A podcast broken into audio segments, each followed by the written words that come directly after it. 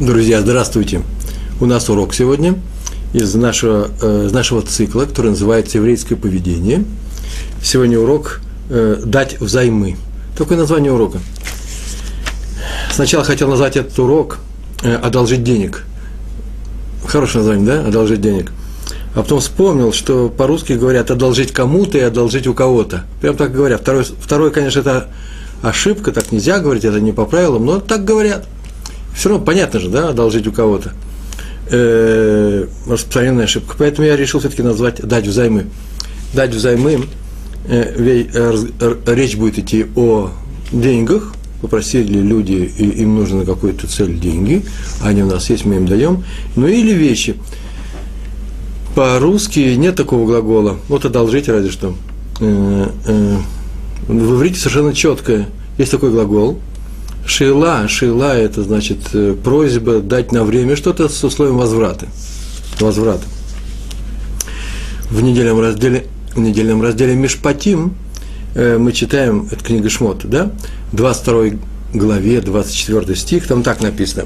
«Если будешь давать суду бедняку, ну, в твоем народе, то не будь его притеснителем, кеноше. Ноше – это человек, который, человек, который требует возврата долга. Это не просто кредитор, кредитор, э, а тот, кто требует, чтобы ему вернули, потому что сроки все прошли. Так вот, не будь его притеснителем, это в Торе такой запрет.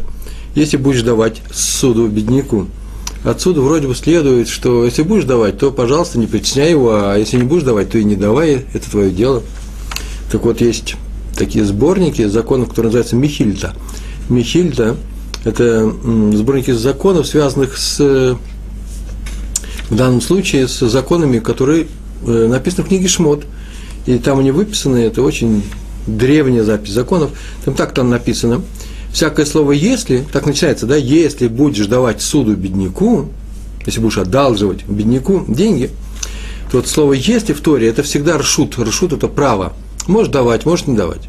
Это твое личное дело. Кроме э, вот этого случая, здесь написано, если будешь давать деньги бедняку на время, и еще двух. Э, это не право, а это не что иное, как обязанность. То есть, если у тебя кто-то попросит суда, твоя обязанность дать эти деньги. Ровно в такой же степени это обязанность, как и давать деньги, когда тебя просят сдаку. Вот сдоку пришли люди, говорят, что нам э, нужны деньги, не на что жить, не на что, на еду не хватает, или еще на что-то. И если есть такая возможность, то мы ее даем. У нас просто были, просто были уроки на тему цдаки и десятины, поэтому не будем возвращаться. Э, если ты дашь цдаку, нет такой фразы, обязан давать, то же самое здесь. Один из видов хесед, хесед – это э, хороший, милосердный поступок, доброе дело, масим товим, то, что мы делаем с другими людьми, один из, э, из видов этого хесада – это не что иное, как дать суду нуждающимся в этой суде. Э, видов хесада очень много, э, и вы сами понимаете, что Тора, есть в Торе запреты, я бы сказал, совершенно железные. Например, не ешь не кошерное в большинстве случаев, кроме особо говоренных, или, например, не произноси благословение дважды, одно, одно и то же благословение, на, например, на, в том же действии, на ту же еду, которую ты ешь, второе, второе благословение сказано было зря, запрет произносить это благословение и так далее. Это совершенно, я бы сказал, железные запреты. Но вот, например, э, есть постановление. Ну, трудно сказать, железное или не железное. Соблюдай праздник, отмечая праздник или делая обрезание, железно, конечно, запрещается не быть обрезанным, запрещается не обрезать своего сына. Но отец может сказать, я не, я не умею обрезать, пускай община обрезает. То есть, вообще-то много тут есть э, для, э, для разных действий, для разных отговорок. Площадь есть такая.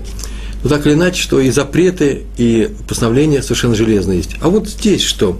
Если будешь давать суду больным, э, э бедняку в своем народе, это тоже абсолютно железное постановление, повеление, помогать другим людям так же, как э, есть постановление помогать людям цдакой, также э, помогать людям суды. Многие говорят, что цдака, она понятна, мы все время говорим цдака, цедок – это справедливость, и в молитвах произносим очень часто это слово и правильно, оправдано. Суды проще. Э, суды вроде бы мы нигде не, не говорим об этом. Мы не говорим, что от э, плохого решения на небесах нас спасает молитва, пост и суда. Мы говорим «здака». Так вот, здесь подразумевается, что суд – это тоже есть здака. Особый вид здаки, когда мы даем деньги – с условием, что нам вернут эти деньги. Даже если мы вообще-то здорово рассчитываем на это возврат, а именно, например, у нас отложены деньги на какое-то дело, и пришел человек и просит э, эти деньги у нас в долг, мы можем ему дать, и мы знаем, что нам вернет, но через некоторое время нам нужны эти, будем день, э, эти деньги. Мы говорим, что ты должен успеть до такого-то срока. Э, мы должны обязаны дать ему эти деньги. Но если есть, конечно, нет страшного, если нет страшного опасения о том, что он не справится с этим обязательством, не вернет. Есть некоторые случаи, когда мы свободны от, это, от этой заповеди, так же, как есть некоторые случаи, когда мы свободны от заповеди цдаки. Э, у меня просят 100 шекелей на улице, я могу им дать один или два, просто других денег у меня нет, я не даю одному 100 шекелей, Э, так тут принято. Э, пускай это заповедь, хорошая заповедь, разделится на 100 людей. Да, не все сразу, неизвестно куда отдать. Э, и поэтому никто не скажет мне, что царь у тебя просили 100 ребров, надо дал только один. То же самое суда. Если есть возможность, нужно ее давать. Ох, как много слов я сказал, такую простую тему. Потому что суд, она у нас не на языке, это здака у нас на языке. Заповедь, такая заповедь, Э, и в Михильте написано, что это одна из двух, одна из трех заповедей, где начинается слово «им», если, и это таки не право, а обязанность. Есть еще две других заповеди. Минхабикурим, это есть особый такой вид э, э, приношений в храм, а также жертвенник, так написано, если, помните, да, если ты будешь строить жертвенник из камней, то сделай вот так-то и так-то. Это называется, что у нас есть обязанность, это обязанность поставить жертвенник из э, определенного типа в храме. Вы скажете, ну храм был давно, сейчас же нет этой обязанности. Нет, сейчас это обязанность как раз и есть. Мы обязаны сделать этот жертвенник. Почему? А для этого нужно сделать все, чтобы был храм, а для этого нужно многое сделать в своем духовном росте, в целом в народе. Видите, поскольку мы задерживаем все это, это мы задерживаем, не Машик задерживается, как мы сказано, да, э, известные слова, несмотря на то, что он задержится, я его жду, это мы его задерживаем на самом-то деле – и поэтому э, нам нужно знать эти законы, и мы знаем, как жертвенник это нужно сделать. Это обязанность возложена на нас сейчас, сегодня. Она актуальна. Есть определенный порядок суд, так же, как есть порядок в, в давании цдаки, и суды даются нуждающимся, каким бедняку еврею, например, такой порядок бедняку еврею раньше, чем бедняку не еврею. И я не думаю, что кто-нибудь из других народов обидится и скажет, смотрите, как вы своих любите, потому что мы можем ответить, да, мы любим своих. Э, это, по-моему, очевидно и э, естественно. Это не значит, что во всех случаях мы закрываем э, нашу купу, нашу, э, э, нашу возможность, э, лишаемся такой возможности помочь и другим народам. Почему? Потому что вообще-то любим людей, потому что все люди сделаны по образу и подобию Всевышнего. Но сначала помогаем своим, а потом можем помочь и, не, и другим. Одним словом, я уже сейчас сказал, что нужно различать сдаку и суду. Э, такой момент я скажу, перед тем, как буду рассказывать эти истории. Он важный, отметим его и пойдем дальше. Дело в том, что иногда человеку неудобно попросить сдаку, нет у него денег.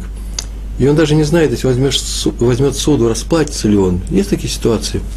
И многие с ними знакомы, если не по своей ситуации, не по своей жизни, не в своей жизни, то, ну, хотя бы по литературе, по окружающим, спросить своих пап и мам.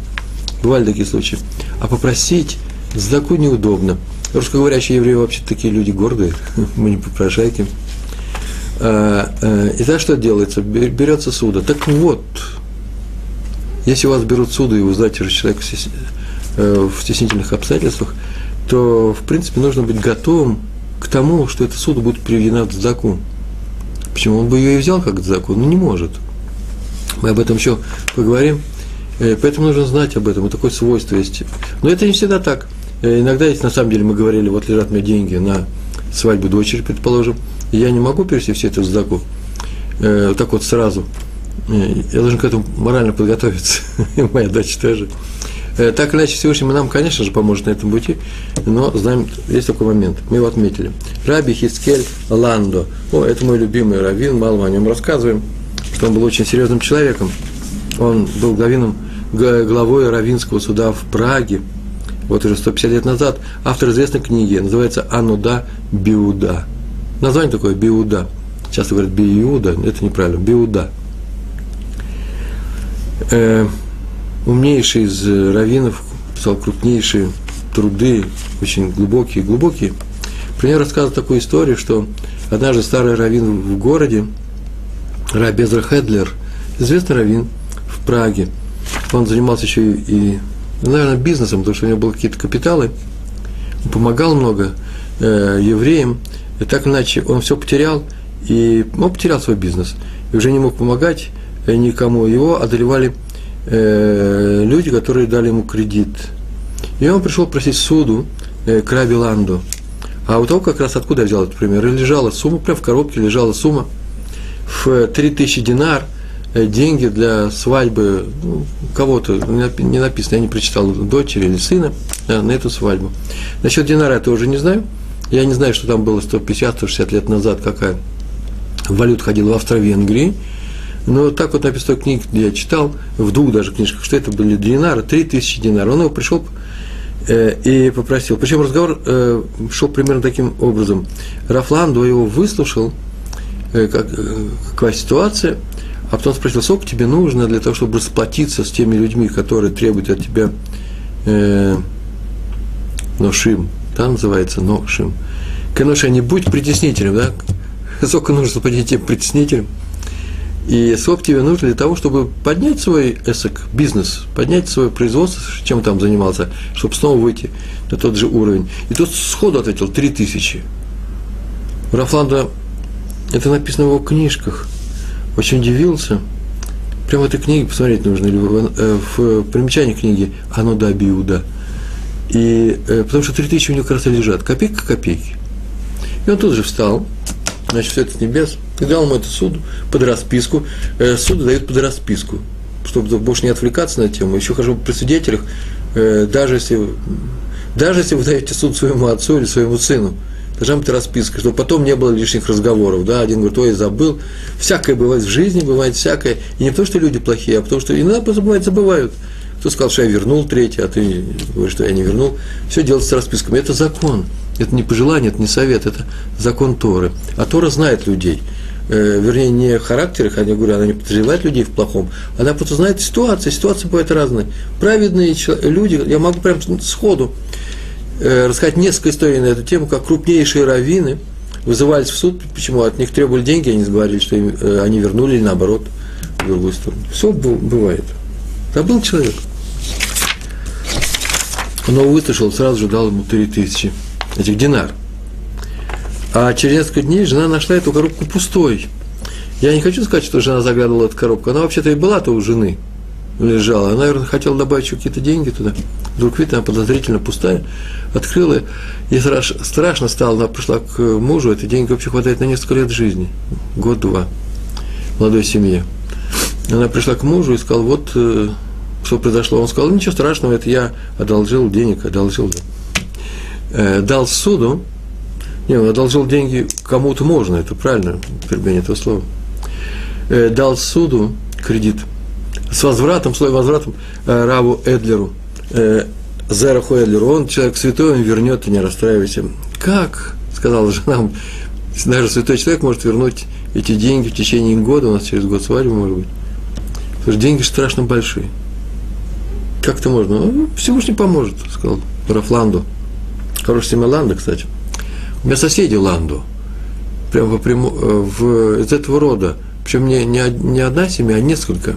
Я так живу в таком районе, где просто такие вот крупные ученые, которых я называю, это просто ныне живущие люди, их потомки, они живут э, со мной рядом, я с ними учусь рядом, а мои дети учатся с их детьми.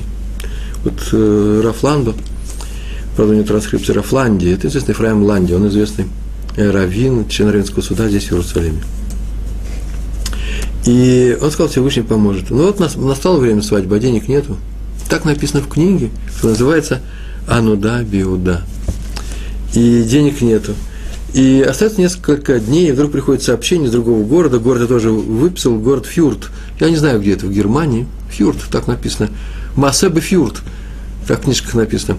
э, с, э, с письмом, с предложением разобрать один очень серьезный логический э, вопрос э, по поводу закона. Умер один богатый человек и э, оставил наследство, огромное наследство, и наследники не могут поделить его. И там очень много разных, я бы сказал, юридических, на самом деле, логических э, тонкостей. И он взялся за это дело и написал чуть ли не труд, то есть несколько страниц, выписал все, что можно, все учел, просидел несколько дней, это была его работа, и отправил.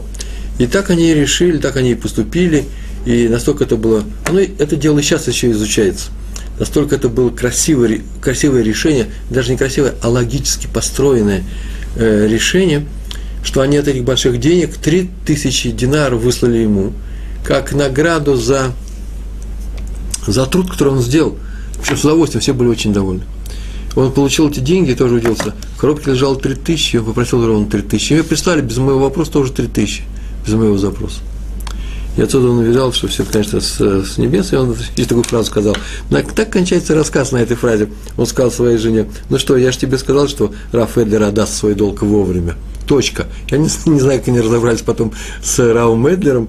Вроде святой человек, он, наверное, как-то вопрос за этой ситуации. Но Рафланда к нему больше не, э, его не трогал. Главное, что он выполнил заповедь моментально. Вот что мы отмечаем. Тоже встал и выполнил ее, хотя рисковал своими деньгами. Таким людям Всевышний помогает. Да он вообще всем помогает. Другое дело, чем отличается желание святого человека, праведника, мудреца от моего желания? Ведь, в принципе, ну, от, от, от желания простого человека.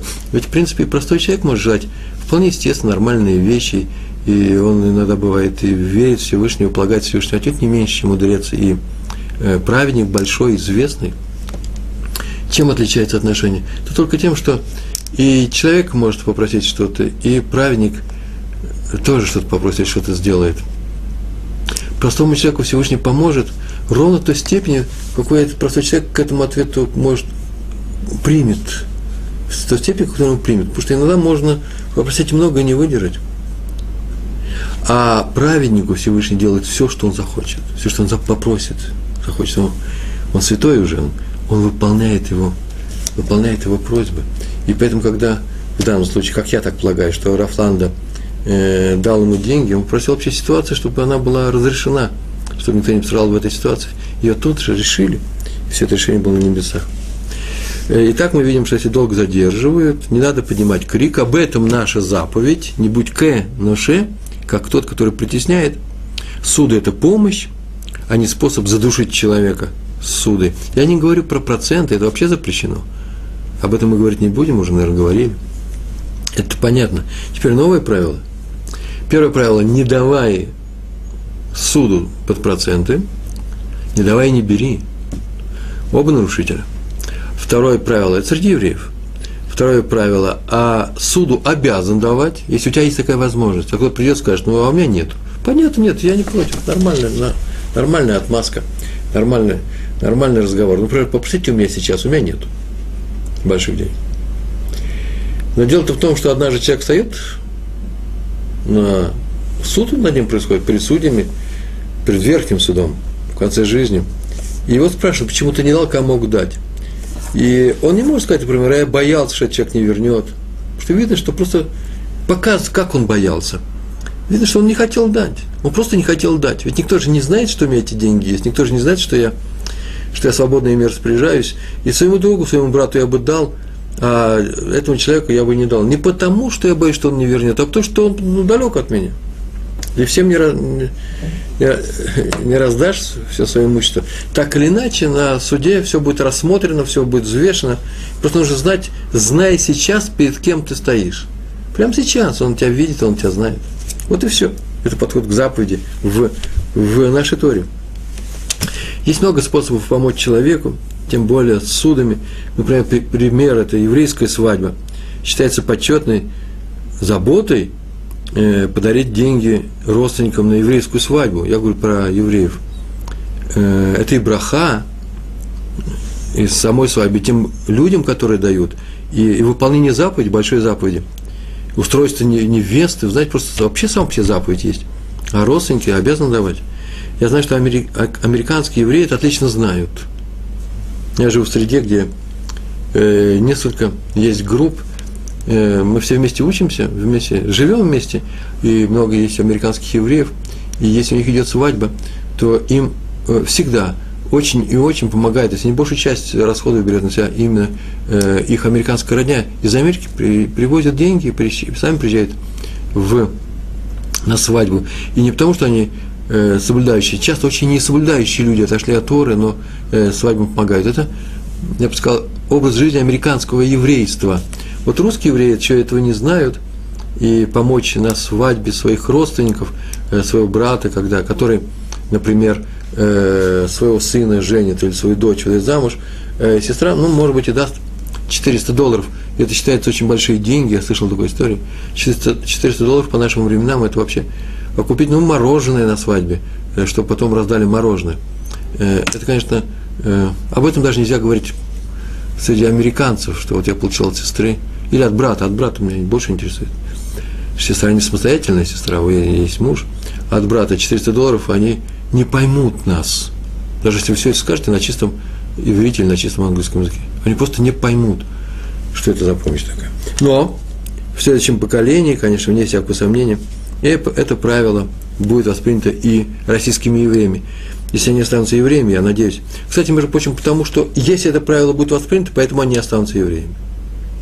Почему? Потому что это, это, это один из способов удержать евреев, э, людей в еврействе, прямо в семье. Помогаем родственникам. Почему помогаем родственникам? Потому что у них свадьба. Какая свадьба? Еврейская. И ребенок где-нибудь в Перми, ну, там, я не знаю, как еще, э, в городах совершенно замечательных, э, в Кейптауне, спрашивают, а чем отличается еврейская свадьба? Ему рассказывают, ему он заинтересуется, мама у нас такая обязанность, говорит, мецва, что такое мецва. И так у человека заинтересовался. И стал евре... остался евреем. Э, на эту тему у меня есть рассказ э, Рава Койфмана в моем блоге про человека по фамилию, забыл, как его зовут, один из последних рассказов, история Рава Койфмана, Меламеда, как его жена заинтересовалась, из одной фразы заинтересовалась, что такое еврейская жизнь. Просто сказал, что вот надо бы ходить в Мику, он говорит, а что такое Миква? Потом узнал, что такое Мику, пошла в Мику и стала религиозной женщиной. И он тоже стал муж Э, а он вообще-то не собирался оставить, он учился Рав Койфман. В свое время не собирался. Почитайте этот рассказ, такой забавный, мне кажется. Э, итак, нельзя быть притеснителем. Каким? Как назывался? К. Как у нас называлось? Кэноше. Не будь как притеснитель. Как притеснитель. Там не написано не будь притеснителем, не будь как притеснитель. И вот эта история. Э, одним словом, не мучить человека, если он тебе не возвращает деньги, да? Договорились. Раби Хайм Хискяу Мдини, как его звали. Это известный раввин, у него был гмах. Гмах, это знаете, да? Гимнут Хасадим. Это касса такая, э, на общественных началах созданная, ну, скорее всего, у нее есть какие-то владельцы, если люди, которые вложили сюда в капитал, не в надежде, что этот капитал вернется, они получат какую-то прибыль. Прибыль-то они получат, но в виде выполнения заповеди. И это гмах суд, э, алва-от. Алва по-еврейски это суда – и приходят люди со свидетелями, оформляют бумажечки такие, там очень красивый, еврейский букв очень красивый, написано, когда человек должен вернуть этот долг, все подписывают, подписывают, а потом он приходит и, и объясняет, почему время он не может объяснить. В общем, обычно такая жизненная история, ситуация ему возвращает, эти деньги возвращаются. Э, вот такой гмах у него и был. А как еще существовать бедным людям? Так в гмахах берут деньги. Так вот у него был гмах, и взял один человек у него суду в этом гмахе, в этой кассе, и долго не возвращал. Ну, Рав даже расстроился. Взял и расстроился. Когда ему сообщили об этом. Даже не знаю, когда. Что значит сообщили ему? Он знает, когда ему не возвращают деньги. Почему написано, расстроился? Немного. Почему? Потому что не мог дать суд другим людям. Тут взял большие деньги, теперь другие приходят, а он им не может дать. Он говорит, подождите месяц, второй месяц, третий, ничего не может сделать. Наконец он однажды его встретил, спросил, э, а почему мне давно не видно? Почему тебя так давно не видно? Тут ответил, что дела его такие, так, так плохо идут, по ним, как называется, ну, упали дела, он ужасно расстроился, вообще скрывается от всех, ему стоит смотреть на людей, почему? Потому что он уже взял в двух-трех местах эти деньги. Он ужасно расстроен. И тут же Раф сказал, что зря он его заподозрил в том, что он не возвращает деньги, и просит у него прощения. Вот вся история о чем. У него просит прощения. Тут так удивился, говорит, я должен просить прощения у, Рава, у, Раву, у владельца этого гмаха, что я деньги эти взял и не возвращаю вовремя, то говорит, нет, нет, нет, это твои личные дела, у тебя такие обстоятельства, обстоятельства такие. Называется анус. Э, человек, который попал в тяжелые обстоятельства и хотел бы из них выбраться, но не может. Ну, связали человека, он не может рукой, ногой двинуть. Бывают такие ситуации. Это не значит, что человек пришел, говорит, меня обстоятельства заставили, он не платит. Почему? Потому что тяжелые обстоятельства. Поэтому он анус. Нет, нет, нет. Ему потом покажут на этом суде, что как он мог поступить, как красиво мог поступить. И Всевышний ему начал помогать, если бы он сделал усилия по, там, по поиску правильного пути, пошел бы этим путем. Такое правило, мы, на одном из первых уроков мы говорили, идешь правильным путем, Всевышний тебе помогает. А если человек не хочет идти правильным путем, пожалуйста, Всевышний его не наказывает, будет терпеть, ждать. Поэтому нужно различать два случая анус, когда он на самом деле не может поступить. Почему? Потому что не может. Бывают такие тяжелые случаи. Не с каждого, не с каждой ситуации мы выходим с легкостью. Анус, онус, на что Раф сказал, онус, рахмон и патра, есть такое выражение. А если человек попал в ситуацию такую тяжелую, то Всевышний его прощает, не прощает, не наказывает. Патры не наказывает. Такое выражение. А поэтому у него даже не надо отговорок никаких искать, не принес, не принес. А вот он заподозрил его в том, что он не возвращает по-доброму, по-доброму, э, по своей воле, и теперь он нарушил этот запрет. Не будьте притеснителем. Вы заметили, это же заповедь какая запрет. Не будьте кенуше. Запрет не воруйте. Не будьте кенуше. Не кушайте свинину. Запреты один из этих запретов, и он его нарушил, поэтому он хочет что сделать? Э, попросить у него прощения. И заставил его попросить прощения. На самом деле собрали прям трех людей, трех евреев, и э, перед тремя свидетелями, тремя раввинами, он просил прощения, тот его простил. Знаете, кто-то говорит такую фразу, что, что почему, мапитом, почему вдруг я должен просить прощения, если он мне не возвращает мне мои же деньги, он мне не возвращает – то посмотреть на, на сами заповеди, просто посмотрим на них, как они устроены. Всевышний нам дал такую заповедь помогать людям, помогать людям, в частности, судами. Ну и чтобы э, поддержать достоинство в человеке, что он будет знать, что он на время взял, на время воспользовался вашей помощью, и на все время, потому что на все время неудобно. Не всем это удобно, попросить просто деньги. Вообще нужно стараться не брать деньги э, самим, если на все время, если мы можем выбраться из этой ситуации. И даже если, если я взял дзаку, рано или поздно нужно бы вернуть ее дзакой другим людям или этим же. Обязательно нужно быть благодарным человеком. У нас есть целый урок на эту тему благодарности. Смотрите. И э, если у нас такая заповедь помогать людям судами, но если он дал нам такую заповедь, то он дал нам возможность ее выполнять. Вот где момент, вот где нерв всего этого, э, всего этого урока – раз дал нам такую возможность выполнять, он, в принципе, дал нам деньги, и даст нам деньги на суды. А значит, эти изначально эти деньги, они же принадлежат Всевышнему. Он э, их нам дал. Причем он дал целенаправленно, да? Называется проект целенаправленный. Для того, чтобы мы дали тем, кто нуждается. Мы просто э, посредники. Серьезно, важные очень посредники. Это мы выбираем, кому дать. Это согласен с этим. Но у нас есть возможность и не дать, задержать. Один нас просит, Всевышний дать деньги другому, бедняку. И я вдруг их не даю, они у меня есть, они у меня лежат. Получается, что я делаю? Правильно, абсолютно верно. Я их краду просто-напросто. Значит, не давать суду, когда мы можем это сделать, это не что иное, как украсть у Всевышнего. Правильно я говорю, да? Или еще можно еще точнее сказать, это же украсть у бедняка, к которому эти деньги назначались, предназначались. А Всевышний через нас их приготовил ему помощь. А теперь мы эту помощь чужому человеку взяли себе, украли ее. Но если мы дадим эти деньги, выполним эту заповедь, получается, эту заповедь, получается, что Всевышний даст, выполнил заповедь, даст нам награду. Какую награду? Продолжить помогать, э, продолжать помогать другим людям. Он нам даст возможность помогать людям как? Ту же самую суду. Он нам даст деньги. Вы слышите? Выполняя заповедь помощи беднякам, так устроено отношение Тора ко всему богатству.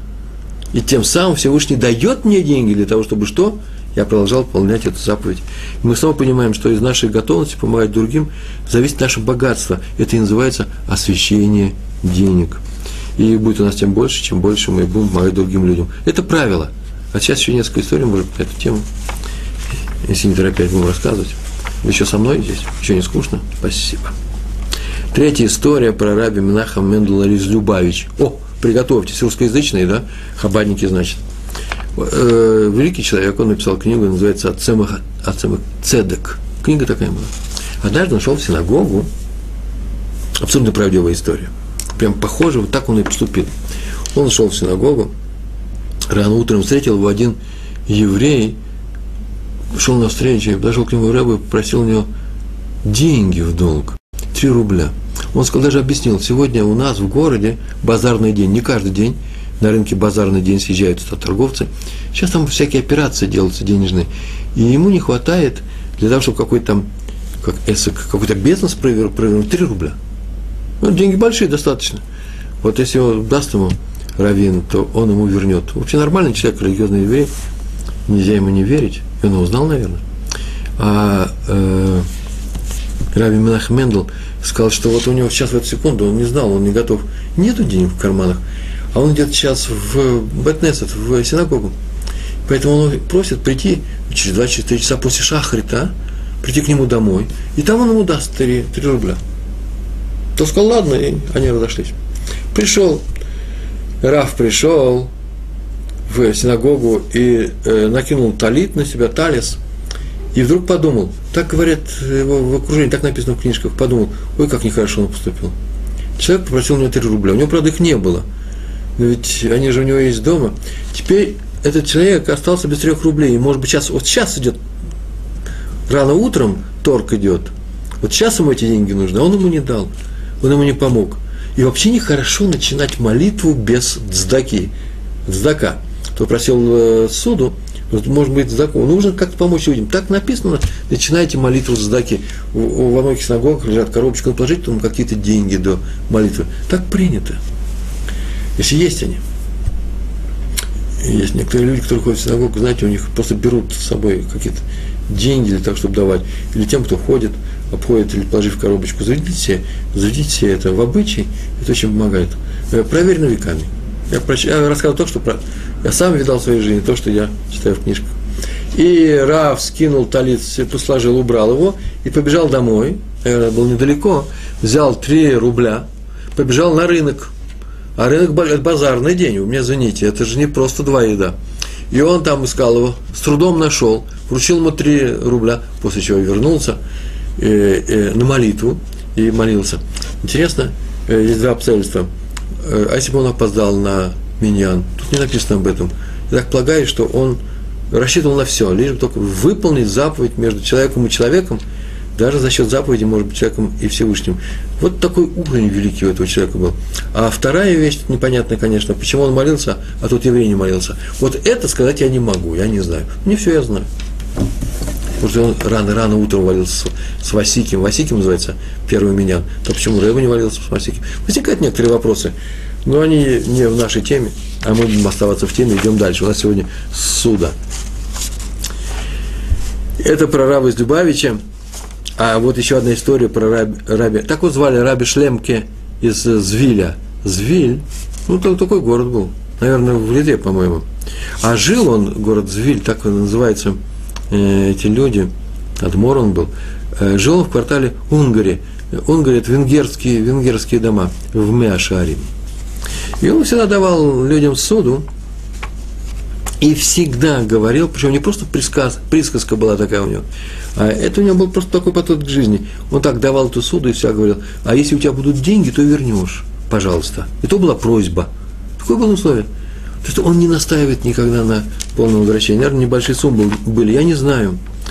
И еще, э, он обладал определенным свойством, очень интересным свойством, и так все говорили про раби Шлемки Звиля, что он перед субботой по лицам евреев, которых встречал и в синагоге себя перед субботой, видел, у кого какая ситуация дома – просто подходил и говорил, тебе нужны деньги, и ни разу не ошибся. И давал определенную сумму, небольшие суммы, вот только для того, чтобы купить халы, ну, халы сами пекли, купить что-то на субботу. Все люди все удивляются, откуда он знает, что именно мне именно эти деньги нужны были.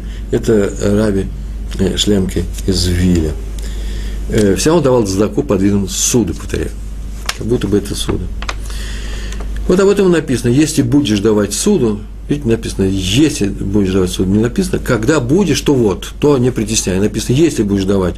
То есть, если будешь давать суду, это слово если им несет еще одну нагрузку, если у него будет, то он вернет эту суду. Вот на что намекает это слово.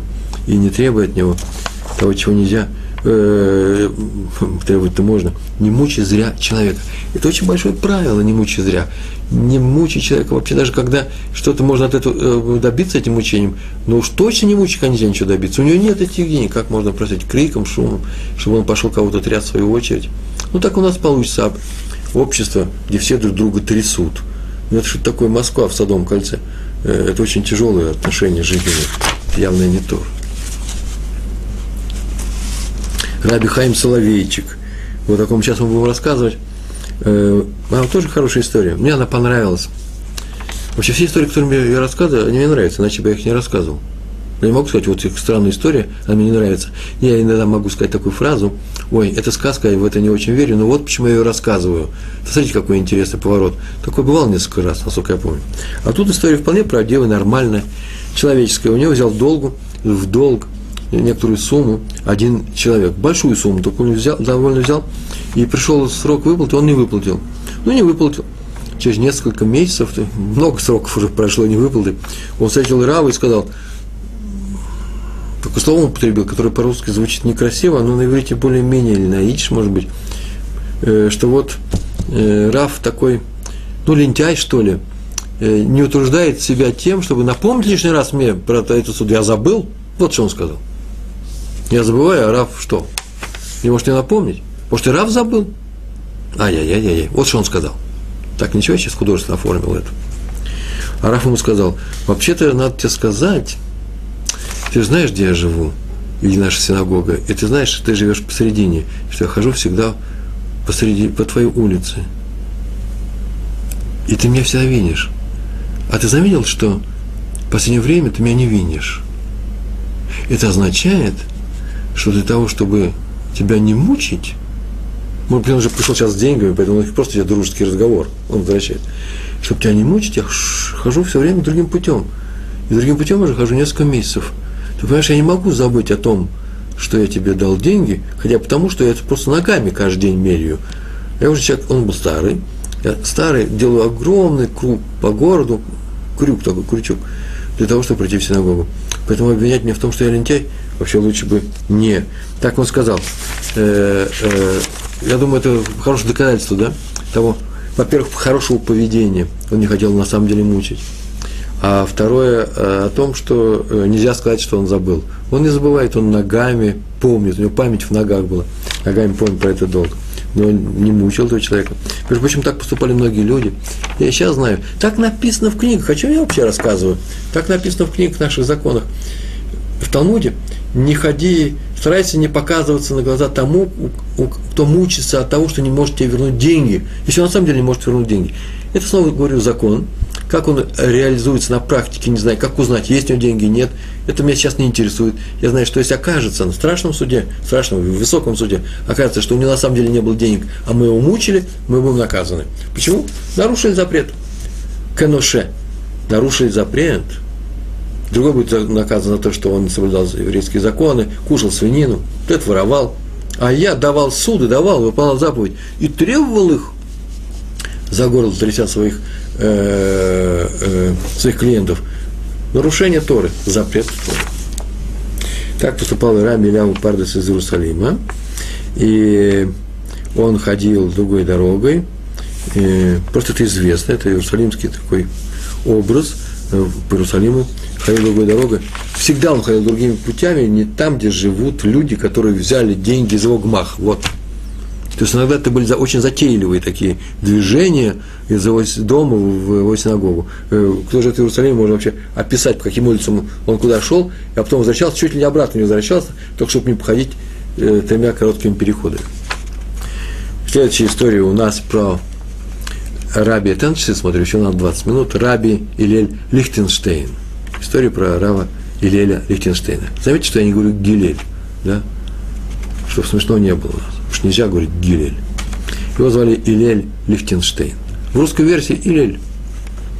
К нему пришел однажды Аврех. Аврех – это, я уже даже начинаю забывать, что это такое, каждый раз мы говорим. Аврех – это студент Ешивы для взрослых, студент Колеля, для э, женатых, для женатых Аврехим, да, для женатых э, студентов. И он сказал, что он не может вернуть долг 150 рублей одному богачу. Вот рублей, значит, все происходило в России, в Литве, Раф, Раф, Раз, Раф Лихтенштейн. Ну, не может заплатить, не может, он как-то его утешил, а потом встретил этого богача и говорит такую фразу. Интересно, скажи, пожалуйста, а тот, наверное, сам напомнил, такой-то твой Аврех не платит мне деньги, что теперь делать? Он пришел к Раву, давайте думать хоро, хорош только о людях, он пришел к Раву посоветоваться. Вот такой-то есть человек, мне не хотелось бы его мучить, а что теперь делать? И Раф ему сказал, что вот интересно, смотри, в нашей главе, в нашем разделе недельном Мишпатим, сразу же после слов о том, что когда будешь давать суду, не мучь того, кому ты ее дал, идет такая фраза. А если взял в залог платье ближнего, его одежду, то верни ему ее до вечера. Ну, подразумевалось, что, наверное, взял он какие-то вещи, которые укрываются ночью, например, одеяло. Так написано. Там есть много объяснений. Но так или иначе, залог верни ему до вечера. Утром подразумевается, снова возьмешь, залог остается залогом. То есть не оставляй его совсем голым. Вот о чем рассказывает, то, рассказывает Тора уже в следующем стихе. Это принцип э, пояснения, пояснения тому, как не быть притеснителем. Не притесняй его. Он тебе дал залог, предположим, да, суду под залог, есть такие, такой способ э, взятия суд, кредитов, а ты его не оставляй голым. Так вот, то же самое делает Творец – вот о чем говорит сейчас Раф Лихтенштейн, этому богатому человеку. Он делает Творец. Что он делает? Он каждую ночь у нас забирает свою душу. Так в нашей молитве написано. Спасибо тебе, что ты вернул утренняя молитва, что ты вернул ту свою, свою душу, которую э, ты у нас забираешь каждый вечер. Я не знаю, что это означает, душа покидает тело. Не, я, не, не, это не тема нашего разговора, а тема нашего разговора, что есть такая молитва. Ты у нас ее взял, и ты ее возвращаешь каждое, каждое утро.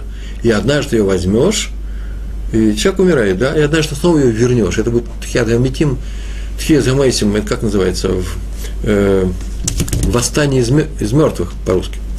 Однажды это произойдет. ну, здесь у нас есть специалисты, Тулот и Шурун, зайдите к ним в блоге или зайдите к ним, э, печатайте их статьи, об этом много написано. Я небольшой любитель всего этого, я любитель вот еврейской морали, этики, поведения, то, что касается нас с вами, то, чем мы с вами живем. Про душу я не специалист. Так к тому, что не пишите мне в блог, что с ней делается. Какая душа с, с каким телом встречается, если много их реинкарнация в, э, после восстания из мертвых. Я не знаю. Я не обязан знать. Если даже знаю, не обязан. И э, каждый, так он продолжает, у нас, ой, как я рассказываю, интересно. Такая длинная история получается, из коротких, из двух строчек. Две строчки написано. И он продолжает с ним разговаривать. Смотри, Творец так поступает с нами. Он забирает каждый вечер нашу душу, возвращает. Хотя может и не вернуть. Люди же некоторые умирают во сне, не о нас бы сказано. Поэтому он как бы нам говорит, как он говорит, да, Всевышний, давайте суд друг другу. Давайте суд, и снова давайте. Что, что? Как понимать твои слова? Он говорит, очень просто, дай ему еще 150 рублей. Как 150 рублей? Ну, очень просто. Ведь он же так поступает с твоей душой. Ну, дай ему снова 150 рублей. И вот ты увидишь, Всевышний ему поможет. Очень быстро он тебе вернет два долга, быстрее, чем вернет один. Кто был верующим евреем? Это богатый человек. Долго думал. Во-первых, я боюсь, что он вообще испугался за свою душу, что я однажды ее мог не вернуть. И он дал ему новый долг. Самое интересное об этом написано, что тот, у того очень быстро возникла ситуация, когда он смог деньги заработать и вернуть ему 300 рублей очень быстро. Об этом, поэтому эта история вошла в аналы художественных, художественных произведений еврейского народа. Хофицхайм пишет свои книги своими глазами. Книга называется Хофицхайм. Расслышали, да? Он своими глазами видел, так написано, Бейнай. Своими глазами он видел такую историю. У одного человека рождались мертвые дети, так скажем. И он пришел к одному мудрецу за сгула. Сгула, за сгулой. Сгула – это или некоторую молитву, чтобы он ему сообщил, или в общем, нужно сделать что-то такое, что помогло бы э, э, избежать плохого, плохого результата или помогло бы в тяжелом, тяжелом случае. Есть, например, сгула, ну, например, молитва. Мы издавали в свое время книжку, я ее сам переводил с, с фонетикой. Сборник молитв, и там еще и написаны и другие вещи, сгулот, э, на многие случаи жизни для человека, который, э, для беременной женщины, для юноши или девушки, которые перед свадьбой, или ищут только шедух. Много-много разных случаев. Посмотрите, э, сгула, как молитва о детях, чтобы они были сильными в Торе. Э, мне, знаете, это непростая вещь. Сам ребенок решает, каким ему быть в Торе. А вот Всевышний, если его попросить, поможет нам на хорошем пути. Мы говорили, пойдешь по хорошим путем, Всевышний тебе поможет. Так вот, э, пришел, попросил его сгулу. Тот говорит, сгулот я не знаю. Так сказал ему мудрец, Хольцхайм пишет. А, но я могу дать тебе совет. Открой в городе, в этом городе, где мы живем, суду, э, гмах суд. И там у тебя Всевышний тебя наградит тем, что он будет тебе давать э, живых детей. У него дети рождались мертвыми, этот человек. Будет тебе давать живых детей. Скорее всего. Попробуй. Это очень такое действенное правило, очень действенный способ.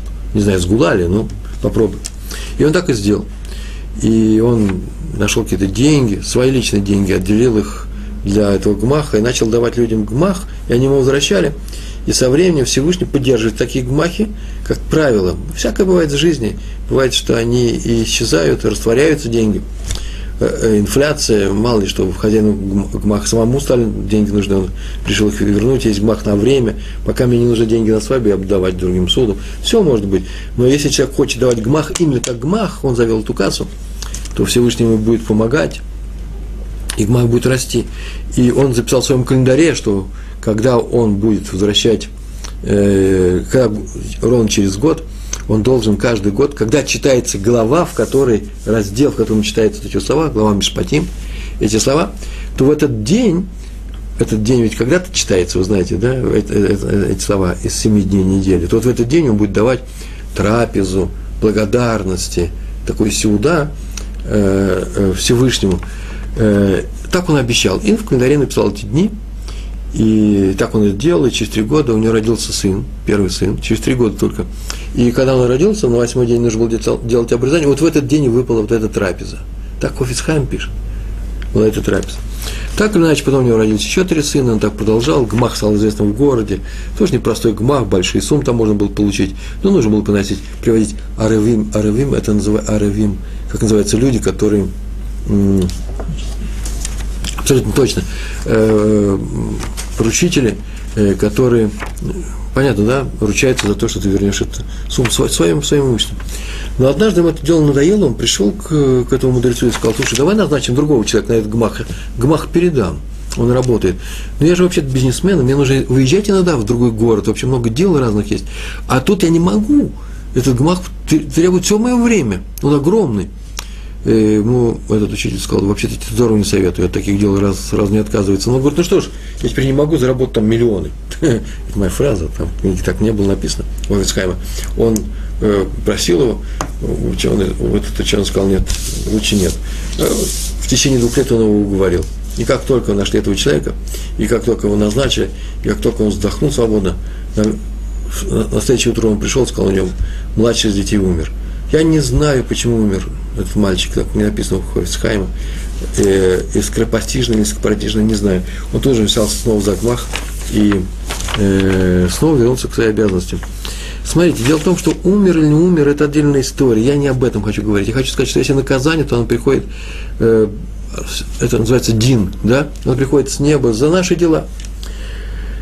Так вот, наказание за какие-то наши не совсем хорошие дела всегда можно отодвинуть, отодвинуть а и очень даже снять именно хорошими делами. Вот в чем дело хороших дел. Они, вот есть плохие дела, и за них полагается наказание. А есть хорошие дела, и этими хорошими делами, мы говорили об этом, снимаются э, наказания, или отодвигается наказание за плохие дела. Делайте хорошие дела. Поэтому так и написано, то, поэтому так и говорим в нашей молитве. Читаем в Сидурах, там написано, мы читаем, произносим, что хорошие дела спасают нас от плохих решений, которые приняты Всевышним по нашему поводу на небе. Ну, как, а почему плохие решения? Э, за наши плохие дела, наверное, не очень хорошие поступки. Раби Ашер Зелик Мар, э, Маргалиот, э, известный был такой человек, Ашер Зелик, он Мекубль. Что такое Мекубль, вы знаете, да? Мекубль – это человек, который занимается кабалой. тоже для меня вещь такая фантастическая. Я знаю несколько Микубалем, знаю просто их и ходил к ним несколько раз по своим делам.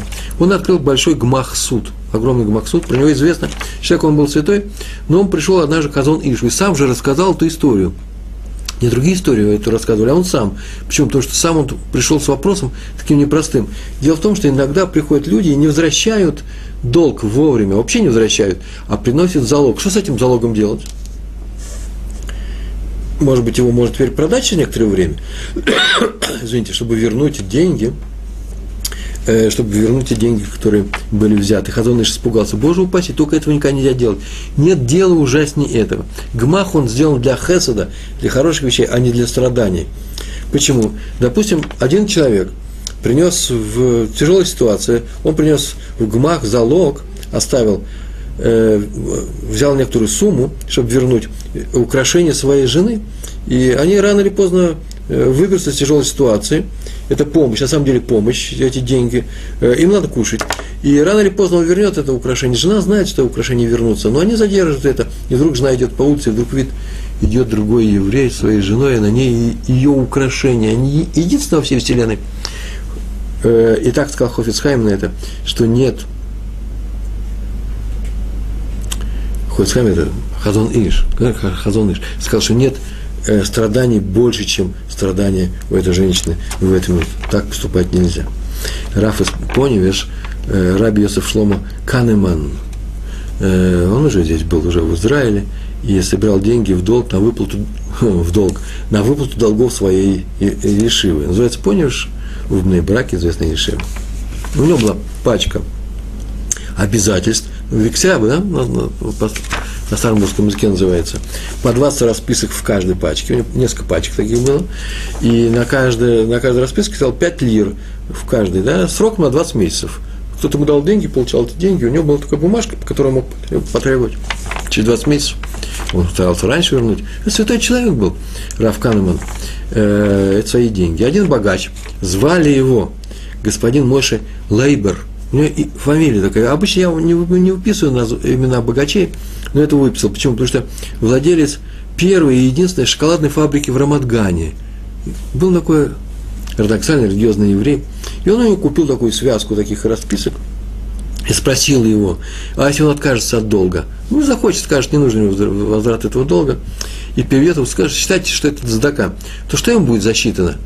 Как награда за одну за одну заповедь, за исполнение одной заповеди, называется зака, или двух, алва, он э, суду дает на время, а потом переведет ее в заку.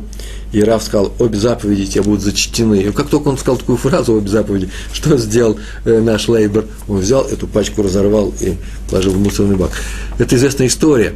Поэтому, как говорят, ух, это шоколадная фабрика потом поднялась, там увеличила, увеличила свои шоколадообороты втрое, в четверо, так это все часто говорят, о, это известная история, как он дал деньги и отказался э, от того, чтобы брать их. В суду он дал э, э, деньги обратно. Сын Хафицхайм разговаривал однажды с извозчиком, и ну, сын, взрослый сын, и тот рассказал ему о том, что когда он был юным, совсем юным, однажды он ехал, вот он вез как тебе сейчас везу, вез твоего отца. И мы с ним разговорились и говорили о многих вещах, как и было принято у Ховицхайма. Он никогда не сидел, молчал. Он все разговаривал о жизни со всеми людьми, с которыми встречал. Я знаю несколько таких случаев. Э, один из них это Раф Исхак э, Зильбер, э, Зацаль, который вообще со всеми себя разговаривал. Прям о, о них самих рассказывал, расспрашивал, давал ужасно дельные советы. И каждая встреча с ним всегда оставалась в памяти этого человека всегда. Я уже несколько таксистов встречал, вообще люди на улице, которые, услышав мою э, э, русскую мою речь, э, э, да, признаки русской речи в, в моем иврите, говорили, о, а я знал Рава Ицхака Зильбера, рассказывал мне истории. Одна из, все истории вот были такие. А многие сделали шуву после таких историй вернулись к Торе. И вот он ехал с ним и э, пожаловался ему на свою нищету. Вот извозчик-то он извозчик, а денег нету. На что Хофицхайм посоветовал ему завести гмах. Гмах суд. Давай людям деньги. Тут даже удивился или даже рассмеялся, что вы вообще, Рэба, смеетесь надо мной? Откуда у меня деньги на гмах? У нас на жизнь с трудом с трудом есть деньги. И вдруг Хофицхайм говорит, так нужно начать с нескольких копеек. Несколько копеек, это большие деньги в то время были. Какие-то деньги. И когда тебе придет сосед, попросит несколько копеек, дай ему этот гмах, скажи, вот это гмах. Не просто свои деньги у меня вернет, я снова их в свою кассу за хлебом пошлю, детей на деньги. Нет, положу в ящик, напишу гмах. И это будет гмах, несколько копеек. И ты это увидишь, Всевышний, Всевышний любит тех, кто помогает другим людям, что этот гмах будет расти. И через некоторое время тебе появится еще несколько денег. Откладывай их специально для гмаха. Со временем тебе соберется несколько рублей. Вот так я и сделал, говорит он с сыном. Теперь ко мне приходят за судами десятки людей в нашем районе. Я не стал очень богатым, я вообще не богатый, но и нищеты большой нет. Почему? Потому что вообще-то я счастливый, потому что Всевышний действительно мне помогает. А я помогаю другим людям, я ужасно доволен от этого. И еще одна история, у нас остается 4 минуты. Браха от Хазон Иша. Хазон Иш. Один раввин рассказывал, у него фамилия известна, просто сейчас живущий раввин, в одной из книг я прочитал, рассказывал о том, что он жил, в 48 году он жил в Иерусалиме, в, снимал однокомнатную квартирку, одну комнату, написано было, в, совсем рядом с границей э, с Иорданией. Э, в, э, это, скорее всего, наверное, Мэшарим в конце, улицы Мэшарим. И шли в 48 году обстрелы, и было тяжело, и он решил снимать квартиру в другом месте. У нас осталось э, 3 минуты, 3,5, 3 минуты 15 секунд. И э, в другом месте снимать квартиру, э, тоже одну комнату. И вот он пришел с советом к Хазон Ишу, то есть приехал на брак. А Хазон Иш его спросил, «А как ты будешь платить? Так квартира стоила вообще дешево, вообще почти даже рядом с границей, обстрелы, какие там, никто не просил никаких денег, скорее всего. А тут э, хороший район, как ты будешь платить? Тот сказал, что треть мне дает мой отец, он был молодой человек, отец дает, треть я скопил, какой-то год я просуществую, а треть я э, возьму у людей, возьму суду у людей, одолжу. Можно сказать, одолжу? Можно. И Хазоныш сказал, только не бери у одного человека. Вот такой совет. Я не знаю, чем означает этот совет, но это не тема моего сегодняшнего урока. Что означает этот совет? Возьми у нескольких, понемногу. Так он и сделал.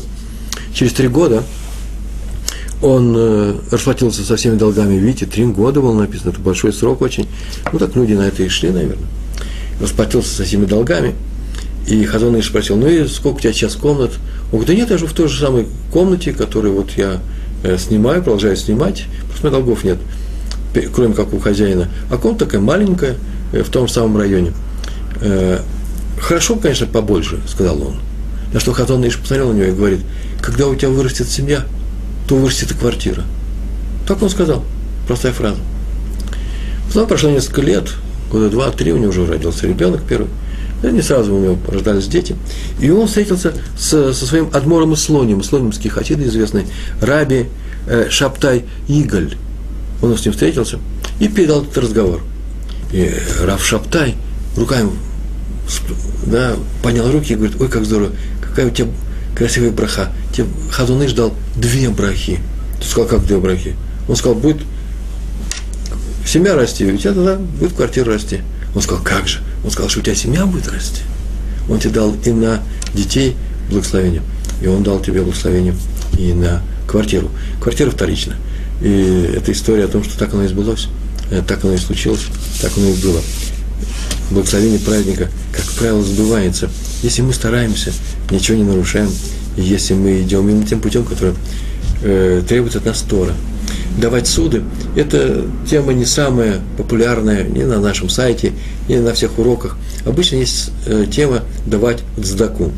Э, давать дздаку – это тоже непростая вещь, посмотрите наши уроки – это тяжело, потому что не все люди живут богато. Но сдаку сдавать и легче, и тяжелее, э, э, чем суду. Посмотрите, что такое суда.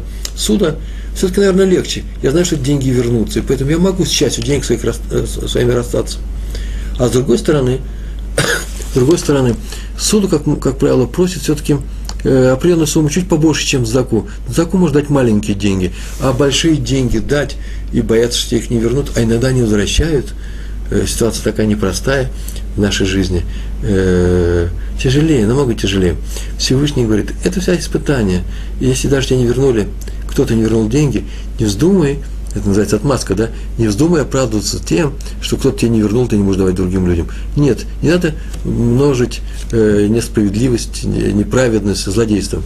Единственное определение, что такое злодей, э, есть в Гием, э, в, в псалмах там написано, злодей – это тот, кто берет суду и не возвращает. Поэтому мы будем думать о евреях только хорошее, мы будем помогать, и Всевышний нам с вами тоже поможет. Большое вам спасибо, всего хорошего. Шалом, шалом.